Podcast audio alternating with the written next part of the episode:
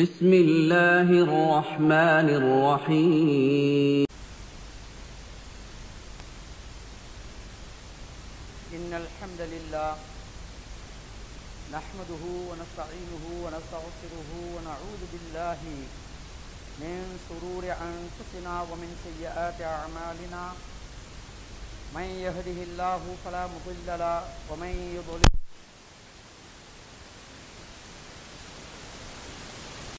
أما بعد فقد قال الله تعالى في القرآن العظيم أعوذ بالله من الشيطان الرجيم يا أيها الذين آمنوا اتقوا الله حق تقاته ولا تموتن إلا وأنتم مسلمون وقال أيضا عز وجل وَلَقَدْ وَصَّيْنَا الَّذِينَ أُوتُوا الْكِتَابَ مِنْ قَبْلِكُمْ وَإِيَّاكُمْ أَنِ اتَّقُوا اللَّهَ وَقَالَ نَبِيُّنَا صَلَّى اللَّهُ عَلَيْهِ وَسَلَّمَ إِنَّ أَصْدَقَ الْحَدِيثِ كِتَابُ اللَّهِ وَخَيْرَ الْهَدْيِ هَدْيُ مُحَمَّدٍ صَلَّى اللَّهُ عَلَيْهِ وَسَلَّمَ وَشَرَّ الْأُمُورِ مُحْدَثَاتُهَا كُلُّ مُحْدَثَةٍ بِدْعَةٌ وَكُلُّ بِدْعَةٍ ضَلَالَةٌ وَكُلُّ ضَلَالَةٍ فِي النَّارِ.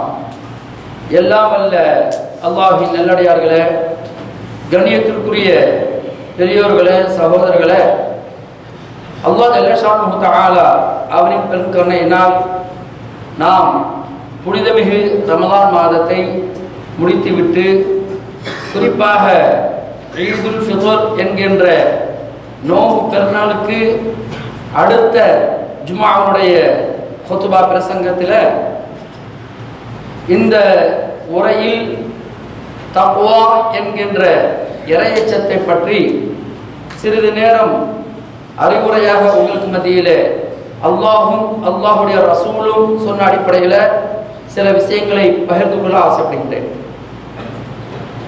அல்லாஹ் ஜல்லஷானுஹு தஆலா ரமலான் மாதத்தில் நோன்பின் வாயிலாக நமக்கு அவன் குறிப்பிடுவது இறையச்சம் என்கின்ற தக்வா. அது எல்லோருக்கும் தெரிந்த ஒரு வசனம். அந்த அடிப்படையில் தக்வா என்பதற்கு நம் மக்களுக்கு மத்தியில் பலவாறு புரிந்த சில செய்திகள் இருக்கிறது.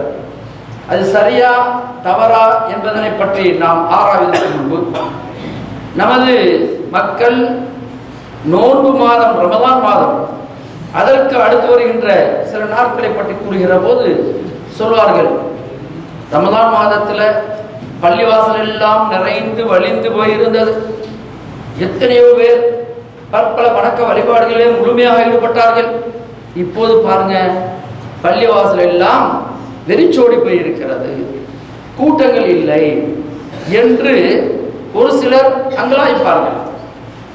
ஏனென்றால் இந்த மாதிரி கூட்டம் இல்லை என்றால் நம்முடைய மக்களுக்கு மத்தியில் தக்வா இல்லை என்கின்ற ஒரு உணர்வை ஏற்படுத்துகின்றார்கள். உண்மையிலேயே ரமலான் மாதத்தில் இருப்பதை போன்று தான் அது முடிந்த பிறகும் அந்த கூட்டங்கள் இருக்க வேண்டுமா? ரமலான் மாதம் முடிந்த பிறகு தான் வணக்கங்கள் ரமலான் மாதத்தில் எவ்வாறு அதிகப்படியாக செய்தோமோ அதே போன்று செய்ய வேண்டுமா என்றால் அது அவசியம் இல்லை. அவ்வாறு நாம் வணக்க வழிபாடுகளிலே முழுமையாக ஈடுபட்டால் அல்லாஹ் ஜல்லஷானுஹு தஆலா அதிகப்படியான நன்மைகளை தருவார். அதனால் இதுதான் அளவுகோல் கிடையாது. ரமலான் மாதத்தில் ஸல்லல்லாஹு அலைஹி வஸல்லம் அவர்கள் தான தர்மங்கள் கொடுப்பதை பற்றி சொல்கின்ற போது எப்படி சொன்னார்கள்?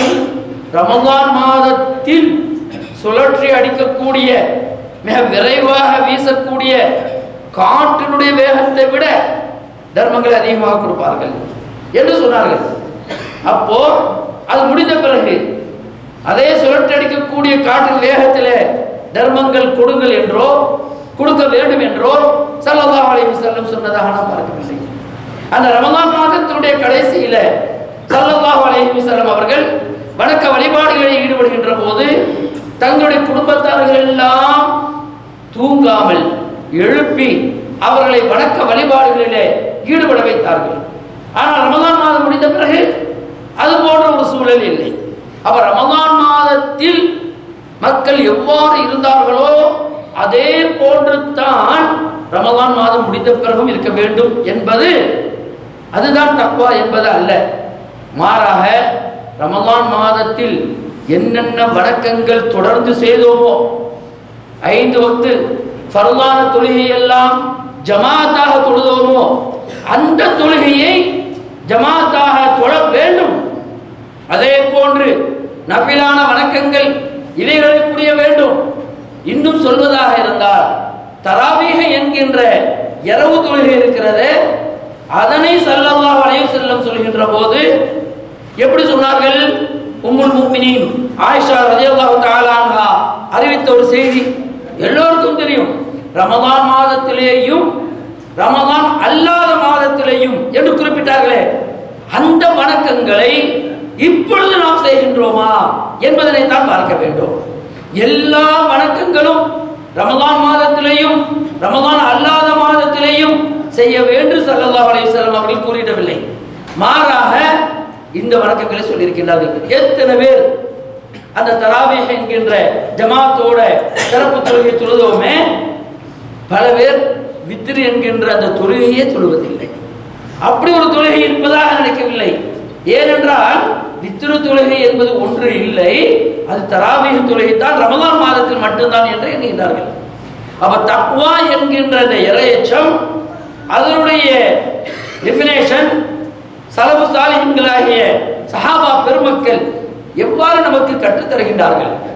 அந்த தக்வா அது நமக்கு இருக்கின்ற நன்மை, அது ஒன்று தான் நமக்கு மறுமையிலே ஈடேற்றத்தை தருமா என்பதனை சலஃபு சாலிஹீன்கள் சொல்கின்றார்கள். தக்வா மட்டுமல்ல, அதற்கு அடுத்தும் ஒன்று இருக்கிறது. அந்த ஒன்றை விட இன்னும் சிறப்பான வணக்கங்கள் இருக்கிறது. இந்த வணக்கங்களுக்கெல்லாம் சலஃபு சாலிஹீன்கள் சஹாபா பெருமக்கள் தங்களுடைய வணக்க வழிபாடுகளிலே எவ்வாறு ஈடுபட்டார்கள் என்பதனை நாம் சுருக்கமாக பார்த்தால் அந்த தக்வாவுடைய உச்சம் நமக்கு தெரிந்துவிடும். கண்ணியத்திற்குரிய சகோதரர்களே, பெரியோர்களே, அல்லாஹ் ஜல்லஷானஹு தஆலா சூரத்து நிசா நான்காவது அத்தியாயம் நூற்றி எட்டாவது வசனத்தில் வலகத் வஸ்வைனல்லதீன ஊதுல் கிதாப மின் கப்லிக்கும் வ ஈயாக்கும் அனித்தகுல்லாஹ். அந்த தக்வா என்கின்ற இறையச்சம் இருக்கிறது, அல்லாஹ்வுக்கு மட்டும் அஞ்சுவது என்கின்ற அந்த பண்பு ஏதோ உம்மத்தே முஹம்மதியாவாகிய நமக்கும் மட்டும்தான் இறைவன் கடமையாக்கியதாக எண்ணுகின்றோம் அல்ல. மாறாக அல்லாஹ் ஜல்லஷானஹு தஆலா சொல்லி காட்டுகின்றான், வேதம் கொடுக்கப்பட்ட அனைத்து மக்களுக்கும், இறை வேதம் கொடுக்கப்பட்ட நபிமார்கள் அனைவருக்கும் நாம் வசியத்து செய்கின்றோம். எவ்வாறு என்றால் அனித்தகுல்லாஹ், அல்லாஹ்வை மட்டும் அஞ்சிக் கொள்ளுங்கள் என்று அல்லாஹ் ஜல்லஷானஹு தஆலா நபிகள் நாயகம் ஸல்லல்லாஹு அலைஹி வஸல்லம் அவர்களுக்கு மற்ற சமுதாய மக்களையும் மற்ற நபிமார்களையும் கூறி அவர்களுக்கும் நாம் கூறுகிறோம், வஇய்யாக்கும் உங்களுக்கும் கூறுகிறோம், நீங்கள் இறையச்சத்தோடு வாழ வேண்டும் என்று கூறுகின்றான் அல்லாஹ் ஜல்லஷானஹு தஆலா. இதனை திருமறையிலே நாம் பல வசனங்கள் மூலமாக பார்க்க முடிகின்றது. அதனை எத்தனையோ நபிமார்கள், அத்தனை நபிமார்களுக்கும் ஒரே வார்த்தை, எந்த ஒரு பிசகு இல்லாமல் மாற்றம் இல்லாமல் கூறுகின்றான். சூரத்து ஷுஆரா இருபத்தி ஆறாவது அத்தியாயத்தில் நூற்றி ஆறாவது வசனம், நூற்றி இருபத்தி நான்காவது வசனம், நூற்றி நாற்பத்தி ரெண்டாவது வசனம், நூற்றி அறுபத்தி ஒன்பது, நூற்றி எழுபத்தி ஏழு, இப்படி அல்லாஹ் ஜல்லஷானஹு தஆலா இந்த வசனங்களை நீங்கள் படித்து பார்த்தால் முதலிலே கூறுகின்றார், இது காலலஹும் அஹூஹும் ஹூதுன் அலா தத்தகூன். நபி ஹூத் அலைஹிஸ்ஸலாத்து வஸலாம் அவர்களுக்கு அல்லாஹ் ஜல்லஷானஹு தஆலா இவ்வாறு சொல்ல சொல்கின்றான். எப்படி தெரியுமா? நபி ஹூத் அவர்கள் தங்களுடைய கவுமுக்கு, தங்களுடைய கூட்டத்தாரர்களுக்கு சொல்கின்றார்கள், அலா தத்தகூன், நீங்கள் இறையச்சமுடையவர்களாக மாற வேண்டாமா, இறையச்சமுடையவர்களாக ஆக வேண்டும் என்று ஹூத் சொல்கின்றார்கள். அடுத்து நாம் சொன்ன அந்த எண்ணிக்கையில் நூற்றி இருபத்தி நான்காவது வசனத்தில் சமூத் அலைஹிஸ்ஸலாத்து வஸ்ஸலாம், அதாவது சமூது கூட்டத்தாரர்களுக்கு சாலிஹ் அலைஹிஸ்ஸலாம், இது காலஹும் அஹூஹும் சாலிஹுன், நபி சாலிஹ் அவர்கள் இவ்வாறு தன்னுடைய சமூது கூட்டத்தாரர்களுக்கு சொல்கின்றார்கள். இதே போன்று லூத் அலைஹிஸ்ஸலாம், அதே போன்று ஷுஐப் நபி அவர்கள் தங்களுடைய கூட்டத்தாரர்களுக்கு இரையச்சம் உடையவர்களாக மாற வேண்டும் என்று சொல்கிறார்கள். இதனைத்தான் அல்லாஹ் ஜல் ஷானஹு தஆலா எல்லா நபிமார்களுக்கும் இரையச்சத்தை பற்றி நாங்கள் உபதேசம் செய்கின்றோம் என அல்லாஹ் ஜல் ஷானஹு தஆலா சொன்ன அந்த விஷயத்தை நாம் பார்க்கிறோம். கண்ணியத்திற்குரிய சகோதரர்களே, பெரியோர்களே, தக்வா என்றால் என்ன? ஒரே வார்த்தையில சொல்லிடலாம். அதாவது ஃபிக்ஹ், மார்க்க சட்டங்கள், இமாம்கள், அறிஞர்கள் அவர்கள் சொல்லக்கூடிய வார்த்தை இஹ்திமாரு அவாமிரில்லா வதிதினாபு நவாஹி. அதாவது தாவா சென்டரில் படிக்க போகக்கூடிய நம்முடைய மக்கள் அவர்களுக்கு இது அதிகமாக சொல்லப்பட்டிருக்கும். தக்வா என்றால் என்ன? அல்லாஹ்வுடைய கடமைகளை, கட்டளைகளை முழுமையாக செயல்படுத்துவது, அவருடைய தடைகளாகிய ஹராமான விஷயங்களை விட்டும் விலகி இருப்பது. இதுதான் மார்க்க அறிஞர்கள், இமாம்கள் சொல்லக்கூடிய பொருள். ஆனால் சஹாபா பெருமக்கள் எவ்வாறு புரிந்து வைத்திருக்கின்றார்கள் என்றால், அமீருல் முஃமினீன் உமர் இப்னு ஸத்தாப் ரலியல்லாஹு தஆலா அன்ஹு அவர்கள் உபய் இப்னு கஅப் ரலியல்லாஹு தஆலா அன்ஹு அவர்கள் கேட்கின்றார்கள். யார்? உமர் கேட்கிறார் உபய் இப்னு கஅப் இடத்துல, தக்வாடா என்ன அப்படின்னு கேட்கிறாங்க. அவங்க அமீர், இங்க உபய் இப்னு கஅப் சஹாபி கேட்கின்ற போது உபய் சொல்கிறார்கள், நீங்கள் முட்கள் நிறைந்த ரோட்டிலே நடந்திருக்கின்றீர்களா என்று கேட்கின்றார்கள். முட்கள் கரடு முரடான சாலையில நடந்திருக்கின்றீர்களா? ஆம். அப்போ எப்படி நடப்பீங்க அப்படின்னு கேட்கிறார் உபய். அதுக்கு உமர் இப்னு கத்தாப் சொல்கிறார்கள், நான் அந்த முட்கள் என்னுடைய உடலிலேயோ என்னுடைய உடையிலோ கடாதவாறு கவனமாக இருந்து நான் எட்டுகளை எடுத்து நடப்பேன் என்று சொன்னார்கள். இதுதான் தக்வா என்று Ubayy ibn Ka'b Umar ibn Khattab ரலியல்லாஹு தஆலா அன்ஹு அவர்களுக்கு சொல்வதை பார்க்கிறோம். சுப்ஹானல்லாஹ், பாருங்க யார் யாருக்கு. அப்ப இந்த தக்வா என்கின்ற ஒன்றை அழகிய ஒரு உதாரணத்தின் மூலமாக புரிய வைக்கின்றார்கள். எந்த ஒன்றும் ஹலாலான விஷயமாக இருந்தாலும் ஹராமான விஷயமாக இருந்தாலும் ஹலாலே ஹலாலான முறையிலே செயல்படுவதற்கு அங்கு ஹராமான காரியங்களிலிருந்து தவிர்த்து, கரடு முரடான முட்கள் நிறைந்த இவ்வாறு இருக்கக்கூடிய ஹராமான விஷயங்களிலிருந்து, முகஸ்துதியிலிருந்து இப்படி இதனை நீங்கள் பின்பற்றி அதை விட்டும் நீங்கி அல்லாஹுவை வணங்குவது, அல்லாஹ்வுடைய கடமைகளை நிறைவேற்றுவது, இதுதான் இரையச்சம் என்று உபய் இப்னு கஅப் ரலியல்லாஹு தஆலா அன்ஹு சொல்கிறார். கணியத்திற்குரிய சகோதரர்களே, லா தஹ்கிருன்ன ذُنُوبًا صَغِيرًا, அதாவது சிறிய பாவங்கள் அதனை நீங்கள் இரக்காரமாக நினைத்துக் கொள்ளாதீர்கள், அதனை சின்ன பாவம்தானே என்று நினைத்து விடாதீர்கள். இது ஒரு சலஃபு சாலிஹீன்களுடைய ஒரு கூற்று. நாம் சிறிய சிறிய தவறு இருக்கிறது, இது சின்ன, இது என்ன பெரிய தப்பு, நம்ம என்ன சாராயமாக குடித்தோம், விபச்சாரமாக புரிந்தோம், அல்லது வட்டியாக வாங்கினோம், பெரிய பாவத்தையாக செய்தோம், சின்ன குற்றம் தானே, சின்ன பாவம் தானே, இதெல்லாம் பெரிய அளவாக மாறுமா என்று கூறக்கூடியவர்களுக்கு உதாரணமாக சொல்கின்றார்கள் அல் ஹசா. அதாவது அல் ஜிபால் இருக்குது இல்லையா, மலை, மலைகள் எல்லாம் மினல் ஹசா, பொடி கற்களை கொண்டு சேர்ந்தது தான் மலை. அப்ப சிறு சிறு பாவங்கள் தான் பெரும் பாவங்களாக இருக்கிறது, சிறு சிறு பாவங்கள் தான் உன்னை அழிக்கின்றது என பெரிய சலஃபு சாலிஹீன்கள் எல்லாம் நமக்கு இந்த தக்வா என்பதற்குரிய டெஃபினேஷனை தருகின்றார்கள், புரிய வைக்கின்றார்கள். நாம் இரையச்சத்தோடு இருப்பது என்றால் மிகப்பெரிய தாடை வைத்துக் கொண்டு பயபக்தியோடு அப்படி இருப்பது, இதுதான் தக்வா என்று எண்ணிவிட்டு, ஆனால் இன்றைய உலகத்தில் பிறரால் கூறப்படக்கூடிய வார்த்தைகள், அவர்கள் எல்லாம் தவறான பாதையில் இருக்கிறார்கள் அல்லது தவறான செயல்பாடுகளில் இருக்கிறார்கள் என்று ஒரு சிலர் தவறு செய்யக்கூடியதை வைத்து எல்லோரையும் கலங்கிடுகிறார்கள். கண்ணியத்திற்குரிய சகோதரர்களே, பெரியோர்களே, தக்வா என்பது நம் உள்ளத்தில் தான் இருக்க வேண்டும். அத்தக்வா ஹாவுனா ஹாவுனா என்று ஸல்லல்லாஹு அலைஹி வஸல்லம் அவர்கள் சொன்னார்கள். அதே நேரத்தில் உள்ளத்தில் வைத்திருப்பதை உங்களுக்கும் உங்களுடைய ரப்புக்கும் மட்டும்தான் தெரியும். அதே நேரத்தில் உள்ளத்தோடு மட்டுமில்லாமல் உலகத்தோடும் நீங்கள் இரையச்சத்தை காண்பிக்கக்கூடிய அளவிற்கு உங்களுடைய வாஹிரியத்தான வணக்கங்கள் சீராக அமைய வேண்டும் என்பதனை சலஃபு சாலிஹீன்கள் கூறுகின்றார்கள். அலி இப்னு அபி தாலிப் அமீருல் முஃமினீன் அலி இப்னு அபி தாலிப் ரலியல்லாஹு தஆலா அன்ஹு அவர்கள் தக்வா என்பதற்கு ஒரு அழகிய ஒரு டெஃபினேஷன் நமக்கு தராங்க. தஅரீஃப் என்று சொல்வார்கள் அரபியில். தக்வா என்றால் என்ன தெரியுமா? அல் ஹவ்ஃபு மினல் ஜலீல், அடுக்குமுறையில் சொல்வார். அல் ஹவ்ஃபு மினல் ஜலீல் வல் அமலு பித் தன்ஸீம் வல் ரிதா பில் கலீல் வல் இஸ்திஅதாது ஃபீ யௌமிர் ரஹீல். நான் கசையது சொல்றேன். எல்லாம் இல்லை இல்லுங்கிறது முடியுது.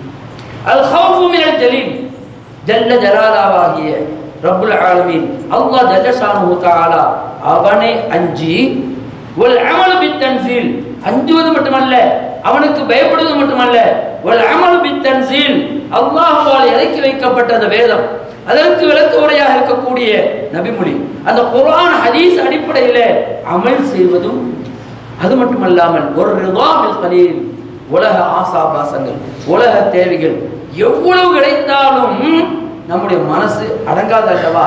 ஆனால் தக்வா உடையவர்கள் எப்படி இருக்க வேண்டும் என்றால் குறைந்த அளவிற்கு அல்லாஹ் ஜல்ல ஷானுஹு தஆலா நமக்கு அருள் இருக்கக்கூடிய அதனை பொருந்து கொள்ள வேண்டும். ஒரு ரிதா பில் கலீல். இறுதியாக தக்வாவுடைய மிக முக்கியமான உச்சமான ஒன்று என்ன தெரியுமா? வல் இஸ்திஅதாது லியௌமிர் ரஹீல்.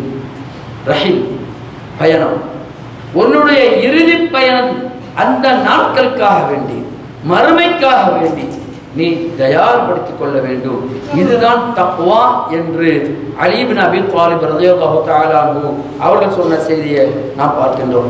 கண்ணியத்திற்குரிய பெரியோர்களே, சகோதரர்களே, தக்வா என்கின்ற இந்த இறையச்சம் நம்முடைய உள்ளத்திலே வருவதற்கு நம்முடைய அமல்கள் முக்கிய காரணமாக இருக்கிறது. எல்லாரும் சொல்லுவாங்க, என் மனசு சுத்தம், ஆனால் ஜமாத்தோட தொடர்புறது இல்லை. என்னுடைய மனசு சுத்தம், தாவா படிக்கலாம், ஜாலியாத்துக்கெல்லாம் போறவன், ஜும்மாவுக்கு அங்கே வரவன், இவெல்லாம் சுத்தமா, நான் சுத்தமா இருக்கிறேன், அவன் போய் சொல்றான், அவன் அப்படி பண்றான். ஆனால் அவர்கள் அமலை வெளிக்காட்டுகின்றார்கள், தவறோ சரியோ சில தவறுகளை செய்கின்றார்கள், நன்மையான காரியத்தையும் செய்கின்றார்கள். இவர்கள் தான் மூமின். தவறே செய்யாத ஒருவர் இருந்தால் அவர்களை அல்லாஹ் ஜல்ல ஷானுஹு தஆலா அழித்துவிட்டு, தவறு செய்பவர்களை நான் மீண்டும் படைப்பேன், படைத்து அவர்கள் தவறு செய்து என்னிடத்தில் மன்னிப்பு கோருவார்கள் என ரப்புல் ஆலமீன் அல்லாஹ் ஜல்ல ஷானுஹு தஆலா சொல்கின்றான். அப்ப தவறும் நன்மையும் தீமையும் செய்து நன்மையை அதிகமாக செய்யக்கூடியவர்கள், பாவ மன்னிப்பு தேடுபவர்கள், இஸ்திக்ஃபார் செய்பவர்கள், தௌபா செய்யக்கூடியவர்கள், இவர்களே அல்லாஹ் நேசிக்கின்றான். ஆனால் அமலே செய்யாம அமல் செய்யக்கூடியவர்களை பார்த்து ஏளனமாகவும் கேலியாகவும் சொல்கின்றார்களே, இவர்களுடைய நிலை என்ன? எனவே கண்ணியத்திற்குரிய சகோதரர்களே, பெரியோர்களே, நம்முடைய தக்வா உள்ளத்தோடு மட்டுமல்லாமல் நான் உள்ளம் சுத்தமானவன் என்று மட்டும் கூறாமல் அமல்களை செய்ய வேண்டும், குறைந்தபட்சமாக அமல்களை செய்ய வேண்டும். அஹப்புல் அமாலி இன்தல்லாஹ் உம்முல் முஃமினீன் ஆயிஷா ரலியல்லாஹு தஆலா அன்ஹா அவரிடத்தில் கேட்கப்பட்டது. அவர்கள் ரசூலுல்லாஹி ஸல்லல்லாஹு அலைஹி வஸல்லம் அவர்கள் கேட்கின்றார்கள், யா ரசூலுல்லாஹ், அல்லாஹ்விடத்தில் மிக விருப்பமான அமல் என்றால் என்ன, விருப்பமான அமல் என்ன என்று கேட்கிற போது அவங்க சொன்னாங்க, அது முஹாவின் கல்ல, நீங்கள் ரமலான் மாதத்திலேயும் மற்ற ஏனைய மாதங்களிலேயும் வணக்கங்கள் புரிகின்றீர்களே, அந்த வணக்கத்தை கண்டினியூவாக தொடர்ந்து செய்வது, வயன் கல்ல குறைந்த அளவாவது. அவன் நம்ம குறைந்த அளவாவது ஜமாத்தோடு தொழாமல், நாம் ஜமாத்தோடு தொழுவது கட்டாயம். நம்முடைய அமல்களில ஃபர்தான தொழுகைக்கு போக நீதி சுன்னத்தான வணக்கங்கள், நஃபிலான வணக்கங்கள், ஜகாத்து போன்ற கடமையான வணக்கங்களை அதை தவிர்த்து, அதை கொடுத்து விட்டு அதற்கு பிறகு சுன்னத்தான சதகா தர்மங்களை வழங்குவது, இப்படி ஒவ்வொரு வணக்கத்திலையும் பரவான கடமைகள் இருக்கிறது, அதற்கு அடுத்து சுன்னத்தான நபிலான வணக்கங்கள் இருக்கிறது, இவைகளை குறைந்த அளவிற்காவது தொடர்ந்து செய்து வர வேண்டும். இதுதான் சிறந்த அமல் அல்லாஹ்விடத்தில், அல்லாஹ்வுக்கு நேசமான விருப்பமான அமல் என உம்முல் முஃமினீன் ஆயிஷா சித்திகா ரலியல்லாஹு தஆலா அன்ஹா கேட்ட கேள்விக்கு ரசூல் ஸல்லல்லாஹு அலைஹி வஸல்லம் பதிலளித்தார்கள். கண்ணியத்திற்குரிய சகோதரர்களே, அது போன்ற அமல்களை நாம் தொடர்ந்து செய்ய வேண்டும். இந்த அமல்கள் தான் நமக்கு முக்கியமான ஒன்றாக இருக்கிறது என்பதோடு நிறுத்திவிடாமல், சலஃபு சாலிஹீன்கள் அந்த தக்வாவை தரக்கூடிய அமல்கள் இருக்கிறதே, அந்த அமல்களிலேயும் அவர்கள் எவ்வாறு பார்க்கிறார்கள் என்றால், சலஃபு சாலிஹீன்கள் அலி இப்னு அபி தாலிப் ரலியல்லாஹு தஆலா அன்ஹு அவர்கள் சொல்கிறார்கள், நான் அதிகமான அமல்களை செய்வதற்கு முக்கியத்துவம் கொடுப்பதில்லை, அதிகமாக செய்வதற்கு மிக மிச்சமாக செய்வதற்கு அதற்கு முக்கியத்துவம் கொடுப்பதில்லை. மாறாக நான் செய்த அமல்கள் இறைவனால் கபூல் ஆகுவதற்கு, அவனால் ஏற்றுக்கொள்ளப்படுவதற்கு அதற்குத்தான் நான் முக்கியத்துவம் கொடுக்கின்றேன் என்று கூறி, இன்னமா யதகப்பலுல்லாஹு மினல் முத்தகீன், இன்னமா யதகப்பலுல்லாஹு மினல் முத்தகீன். அல்லாஹ் ஜல்ல ஷானஹு தஆலா மாயதாவுல இருபத்தி ஏழாவது வசனத்துல சொல்லி காட்டுகின்றானே, அமல்கள் அனைத்துமே ஏற்றுக்கொள்ளப்படுவது என்றால் அது முத்தகீன்கள் அவரிடத்திலிருந்து மட்டும்தான் ஏற்றுக்கொள்ளப்படும். அவ என்னுடைய அமல்கள் ஏற்றுக்கொள்ளப்பட்டால்தான் நான் தக்வாதாரியாக இறையச்சமுடையவனாக மாற முடியும். என்னுடைய அமல்கள் அதிகமுடியமாக செய்துட்டு போய் அதில் வந்து அல்லாஹ்வால் ஏற்றுக்கொள்ளப்படாமல் போயிட்டா அவர்கள் வீண் விரயமாக போய்விடுகின்றார். கண்ணியத்திற்குரிய சகோதரர்களே, நபிமார்களுடைய வரிசைக்கு பார்த்தா கூட எப்படி இருக்கிறது? நபி இப்ராஹிம் இப்ராஹிம் இஸ்மாயில், நபி இப்ராஹிமும் இஸ்மாயிலும் தந்தையும் மகனும் கஅபா என்கின்ற அந்த கட்டிடத்தை எழுப்புகின்ற போது எழுப்பிவிட்டு அவர்கள் செய்த அமல், அந்த அமல்களை பற்றி சொல்கின்ற போது, இறைவா நாங்கள் செய்த இந்த அமலை, இந்த கட்டிடத்தை நீ ஏற்றுக்கொள்வாயாக, கபூல். இதே போன்று ஆல இம்ரான் அதனுடைய அவருடைய மகள் அவர்கள் கேட்ட பிரார்த்தனை என்ன? ரப்பி இன்னி நதர்த்துலக்க, நான் இறைவா உனக்காக வேண்டி நான் நீதி வைத்திருக்கின்றேன், அப்ப அந்த அடிப்படையில் அதனையும் இறைவா நீ ஏற்றுக்கொள்வாயாக என்று தான் அந்த ஆல் இம்ரான் அவர்களுடைய மகன் சொல்வது என்று பார்க்கின்றோம். கண்ணியத்திற்குரிய பெரியோர்களே, சகோதரர்களே, இது போன்று நீங்கள் குர்ஆனிலே பரவலாக பார்க்கிற போது எல்லோரும் அமல்கள் கபூல் ஆகுவதைத்தான் அவர்கள் முதன்மை கொடுத்து பார்க்கின்றார்கள். அல்லாஹ் ஜல்ல ஷானஹு தஆலா சூரத்து முஃமினூன் என்கின்ற இருபத்தி மூணாவது அத்தியாயத்தில் அறுபதாவது வசனத்திலே சொல்லி காட்டுகின்றான், வல்லதீன யுத்தூன மா ஆதவ குலூபுஹும் வஜிலத்துன் அன்னஹும் இலா ரப்பிஹிம் ராஜிஊன். அதாவது அல்லாஹ்வை அஞ்சக்கூடியவர்களுடைய அந்த சிஃபத்துகளை, அவர்களுடைய பண்புகளை, அல்லாஹ்வை யார் அஞ்சுகின்றார்கள் என்பதை பற்றி வரிசையாக கூறுகிற போது இந்த ஒரு வார்த்தையை அல்லாஹ் இறக்குகிறான். எப்படி அவர்கள் தான தர்மங்களை அல்லாஹ் தனக்கு அளித்தர அள்ளி அள்ளி கொடுக்கிறார்கள், தர்மங்களை கொடுக்குறாங்க. கொடுக்கிற போது அவருடைய உள்ளங்கள் எல்லாம் பயந்து நடுங்குகிறது. தனக்கு இறைவனால் அருளப்பட்டதை தான் கொடுக்கின்றார்கள். அப்போ இந்த வசனம் இறங்கிய உடனே உம்முல் முஃமினீன் ஆயிஷா ரசூலுல்லாஹ்ட்ட கேட்குறாங்க, யா ரசூலல்லாஹ், ஏன் அவர்கள் தர்மம் கொடுக்க தானே செய்கிறாங்க, ஏன் அவங்களுடைய மனசெல்லாம் துடிக்கிறது, பயப்படுறது, அவங்க தப்பு பண்ணுறாங்களா, வேற ஏதாவது தப்பு பண்ணுறாங்களா என்று நேரடியாக கேட்கிறார்கள். அவர்கள் குடிப்பார்களா அல்லது தவறான காரியங்களில் ஈடுபடுவார்களா என்று கேட்கிற போது ரசூலுல்லாஹி ஸல்லல்லாஹு அலைஹி வஸல்லம் அவர்கள் சொல்கிறார்கள், அப்படி அல்ல, அவர்கள் அல்லாஹ்வால் இந்த அமல்கள் எல்லாம் ஏற்றுக்கொள்ளப்படுமா படாதா என்கின்ற அந்த கவலையிலே அவர்கள் துடிக்கின்றார்கள் என நபிகள் நாயகம் ஸல்லல்லாஹு அலைஹி வஸல்லம் சொன்னதாக இந்த வசனத்திற்கு தஃப்சீரிலே விளக்க உரை தருவதை நாம் பார்க்கின்றோம். கண்ணியத்திற்குரிய பெரியோர்களே, இதனைத்தான் அலி இப்னு அபீ தாலிப் ரலியல்லாஹு தஆலா அன்ஹு சொல்வார்கள், கூனூ லிகபூலில் அமல், நம்முடைய அமல்கள் எல்லாம் ஏற்றுக்கொள்ளப்படுவதற்கு நீங்கள் தயாராக இருங்கள் என அலி இப்னு அபீ தாலிப் ரலியல்லாஹு தஆலா அன்ஹு சொல்வார்கள். கண்ணியத்திற்குரிய சகோதரர்களே, பெரியோர்களே, நம்முடைய அமல்கள் இறையச்சம் உடையதாக ஆக வேண்டும் என்றால் அந்த அமல்கள் அதிகமாக இருக்க வேண்டும் என்பதனை விட அந்த அமல்கள் அல்லாஹ்வால் ஏற்றுக்கொள்ளப்பட்ட அமலாக மாற வேண்டும். ஹாதா கௌலி அஸ்தக்ஃபிருல்லாஹ் லி வ லக்கும் ஜமீஅல் முஸ்லிமீன் அஜ்மஈன் ஃபஸ்தக்ஃபிரு இன்னஹு ஹுவல் கஃபூர்.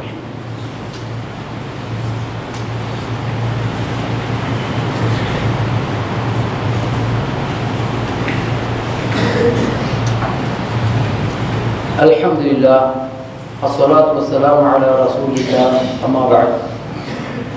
கண்ணியத்திற்குரிய பெரியோர்களே, சகோதரர்களே, நாம் ரமலான் மாதத்தில் செய்த வணக்க வழிபாடுகள், அதனை தொடர்ந்து குறைந்த அளவாவது தொடர்ந்து செய்துவிட வேண்டும். அவ்வாறு செய்கின்ற அமல்கள் நம்முடைய அமல்களில் அனைத்தும் அல்லாஹுவால் ஏற்றுக்கொள்ளப்படத்தக்க அமலாக மாற வேண்டும். அப்படி ஏற்றுக்கொள்ளப்படத்தக்க அந்த அமல்கள் எவ்வாறு இருக்க வேண்டும் என்பதற்கும் நமக்கு குர்ஆன் ஹதீஸ் வாயிலாக சில செய்திகளை நாம் பார்க்க முடிகின்றோம். அந்த அமல்கள் அனைத்துமே இஹ்லாஸ் அல்லாஹ்விற்காக வேண்டியே அமைய வேண்டும், உள தூய்மையாக அமைய வேண்டும். அவர் தக்வா என்கின்ற அந்த ஒன்றுக்கு, தக்வா என்பது அமல் அல்ல, தக்வா என்பது வணக்கம் அல்ல, தக்வா என்பது செயல் அல்ல. அந்த தக்வா என்கின்ற அந்தஸ்தை நாம் பெறுவதற்கு நமக்கு தேவை அமல். அந்த தக்வா என்கின்ற இறை அச்சத்தை உருவாக்குவதற்கு நாம் செய்யக்கூடிய அமல் கபூல் அவசியம். அவ்வாறு கபூல் ஆகுவதற்கு நம்முடைய அமல் இஹ்லாஸானதாக அமைய வேண்டும். ஃபுதைல் இப்னு இயாத் என்கின்ற மிகப்பெரிய ஒரு தாபியி, எல்லோருக்கும் தெரியும். அவர்கள் சொல்வார்கள், அவர்கள் சொல்லக்கூடிய இந்த செய்தி, யா அபா அலி, அவர்களிடத்தில் கேட்கப்படுகின்றார். அவர் சொல்கின்றார்கள், எந்த ஒரு அமலும் அதனுடைய அமல்கள் எவ்வாறு இருக்க வேண்டும், லியபுலுவக்கும் ஐயுக்கும் அஹ்சனும் அமலா, குர்ஆன்ல அல்லாஹ் ஜல்ல ஷானஹு சொல்லக்கூடிய வசனம். இது ரெண்டு இடத்துல வருகிறது. சூரா ஹூதுல ஏழாவது வசனமாகும், அதே போன்று சூரத்துல் முல்க் அந்த ஆயத்தினுடைய ஆரம்ப வசனத்திலையும் அல்லாஹ் சொல்லி காட்டுகின்றான், தபாரக்கல்லதி பியதிஹில் முல்க் வஹுவ அலா குல்லி ஷைஇன் கதீர் அல்லதி ஹலகல் மௌத வல் ஹயாத லியபுலுவக்கும் ஐயுக்கும் அஹ்சனு அமலா. அவர் நம்முடைய அமல்கள் அல்லாஹ் உங்களை சோதிப்பதற்காக, நம்மளை உயிர் கொடுத்ததும் சரி, நமக்கு மரணம் தருவதும் சரி, நம்முடைய அமலை சோதிப்பதற்காக என்று இரண்டு இடத்திலே குறிப்பிடுகின்றான். அப்ப இதை பற்றி சுஹைல் இப்னு இயாத் அவர்கள் கேட்கிற போது அவர் சொல்கிறார்கள், மா ஃபஅஹ்லிஸ்ஹு வ அஸ்பிபு என்று சொல்கிறார்கள். அஹ்லிஸ் வ அஸ்பிபு ரெண்டு விஷயத்தை சொல்றாங்க.